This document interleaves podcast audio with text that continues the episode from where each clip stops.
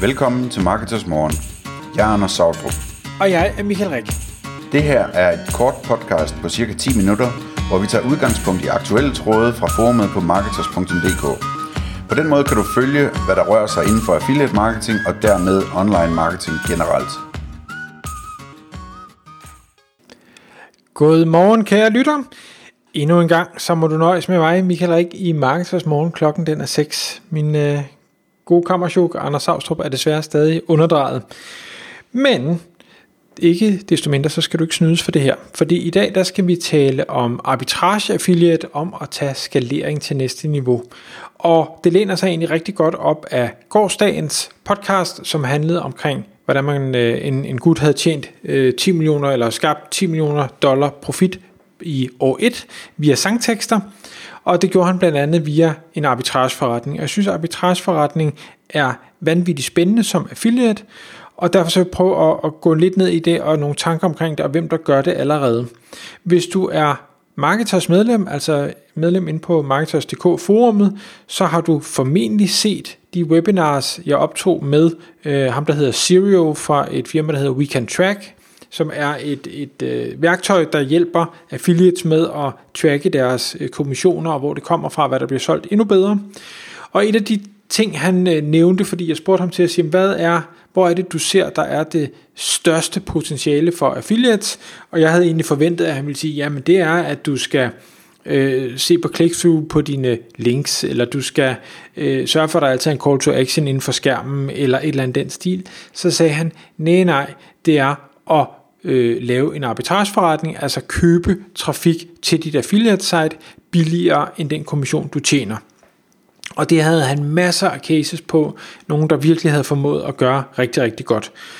Og øh, da jeg så gravede mig lidt ned i det, så tænkte jeg, jamen ja, det giver da selvfølgelig rigtig god mening. Vi ser, som vi også har talt om i rigtig mange podcast, at Google Shopping Affiliates, altså affiliates, der har formået at bygge systemer, som øh, optimerer feeds og byder på den rigtige måde, øh, har skabt nogle vanvittigt gode forretninger, og det de jo i bund og grund gør, det er, at de siger, jamen, hvad kan jeg betale for et klik, og hvad kan jeg forvente at tjene på det her klik i gennemsnit. Og så skal regnestykket gerne gå op, og lad os sige, at man har brugt 100 kroner, men man har tjent 110, jamen så er det jo en god forretning, så har du lavet en profit på 10 kroner. Og så er det egentlig bare at bare i godsøjne, tryk speederen i bund og sige, okay, hvor mange gange kan jeg bruge 100 kroner, hvor der kommer 110 kroner tilbage, eller 109, eller 108, eller i princippet bare 100 kroner og 10 øre, øh, så længe at der kommer mere tilbage end det, jeg har brugt, så skal speederen bare være i bund. Og der er det jo klart, der er nogen, der vil sige, ja, der er jo et, et cashflow issue i det her, fordi du bruger pengene up front, men der går jo gerne noget tid, inden du får din affiliate kommission udbetalt. Og det er jeg helt med på, det, det gør der, og det skal man have løst. Men omvendt, hvis der var nogen, der sagde til dig, jamen øh, hvis øh, du, du kan fremskaffe en million, så, så tjener du 100.000, så, så tror jeg, at de fleste vil kunne gå ud og finde en million, eller to, eller ti, fordi det simpelthen er et vanvittigt godt afkast på relativt kort tid, og det er mere eller mindre garanteret. Så Google Shopping Affiliates er blevet rigtig stort, fordi der er mange, der har formået at blive vanvittigt dygtige til at netop købe billigere end det, de tjener. Men, men de er ikke alene. Der er jo også øh, alle de her media buyers, altså folk, der går ud og, og måske laver noget real-time bidding, eller køber plads på store øh, mediesites, eller meget højtrafik sites rundt omkring, og siger, jamen, der er en slot ledig, øh, den vil jeg gerne købe, jeg vil maks betale det her for det, for så ved jeg, eller mine algoritmer ved, at så kan vi tjene flere penge tilbage. Så det, egentlig, det handler i bund og grund om at sige, kan, kan du købe billigere øh, end, end det du får tilbage. Vi har også dem, der hedder retargeted, som øh, går efter, ja, og selvfølgelig laver retargeting, øh, lidt, lidt varmere trafik. De gør det samme, køber trafik for egne penge, og får, øh, hvad hedder det, mere kommission tilbage i den anden ende. Har en god kammerat, der øh, har formået at, at lave lidt det samme inden for, for survey-nichen, øh, og, og gør det øh, vanvittigt godt. Det er også mega spændende at, at følge med i. Og så læste jeg for nylig en historie, jeg kan ikke huske, om jeg nævnte den i et podcast, men omkring en øh, kryptomilliardær, øh, som er, jeg tror ikke, han er fyldt 30 endnu, øh, og ligner noget, katten har slæbt ind, men det er så, hvad det er. Øh, og, og egentlig penge siger ham ikke rigtig noget. Øh, han vil give det hele væk til velgørenhed og er allerede i gang.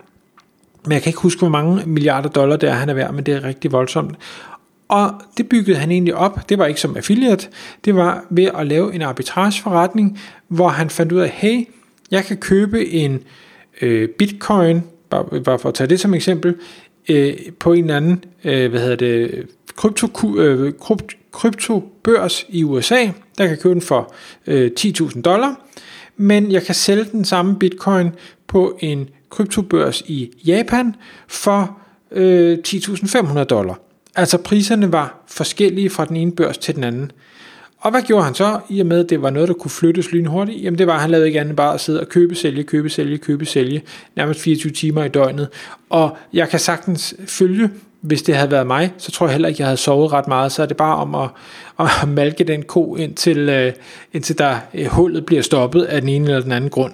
Øh, uh, for, og, og det bygger han simpelthen sin forretning op på, og øh, da han øh, så tjente flere og flere penge, jamen, så kunne han lave systemer, han kunne lave bedre overvågning, han kunne gøre det mere automatiseret, fordi de her, øh, hvad skal vi sige, øh, afvielser, eller hvad vi nu skal kalde det, altså hvor, hvor noget er, er dyrere eller billigere det ene sted end det andet sted, de eksisterer overalt, alle mulige steder, om det er krypto, eller det er råvarer, eller det er trafikindkøb og, og kommissioner, eller hvad søren det måtte være.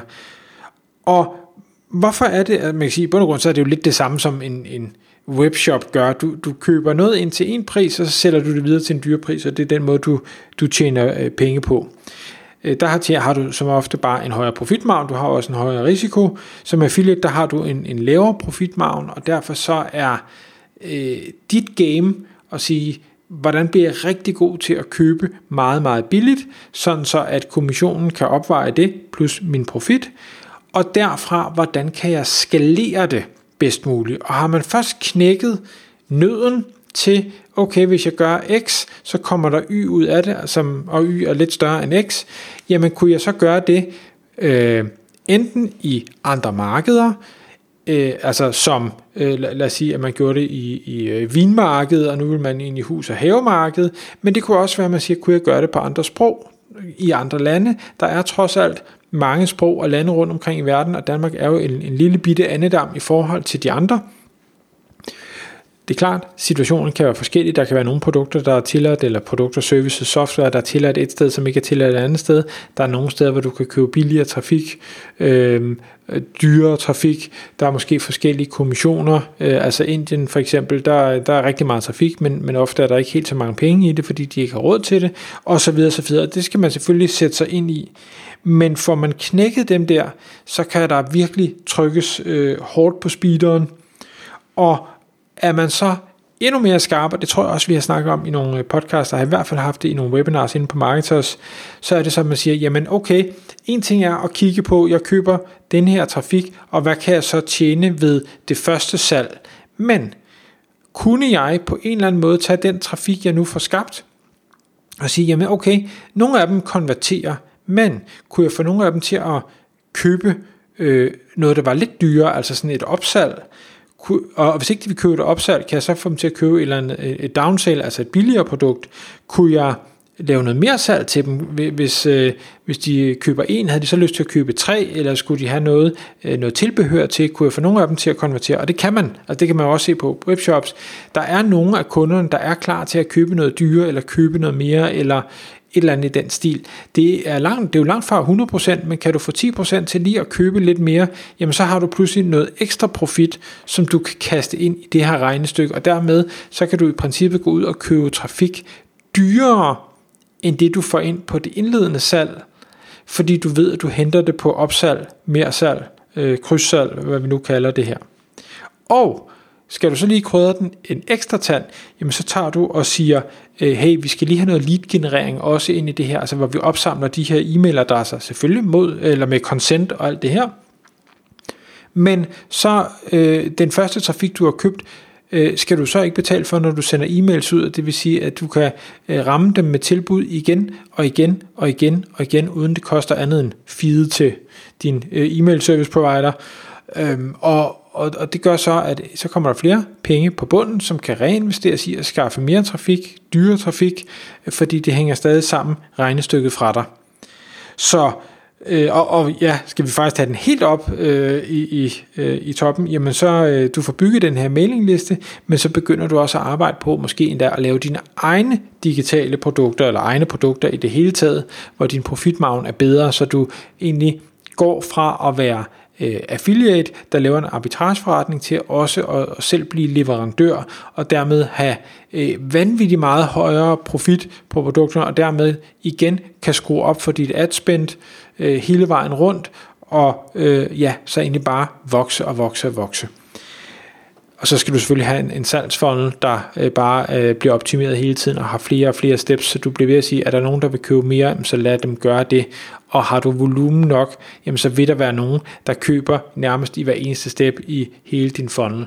Øh, jeg synes, det er vanvittigt spændende. Det er på ingen måde øh, nemt, men kan man prøve at at sætte sig ind i, hvordan man kan skabe det her på alle mulige måder. Det behøver jo ikke være øh, media buying eller Google Shopping ads eller, eller andet. Det kunne være, at man kunne finde en eller anden arbitrage mulighed, hvor du kan købe ind billigt og, og sælge lidt dyre. Så øh, er det et vanvittigt spændende game. Så håber du har kunne bruge det her til noget. Tak fordi du lyttede med. Vi ville elske at få et ærligt review på iTunes. Hvis du skriver dig op til vores nyhedsbrev på marketers.dk-morgen, får du besked om nye udsendelser i din indbakke.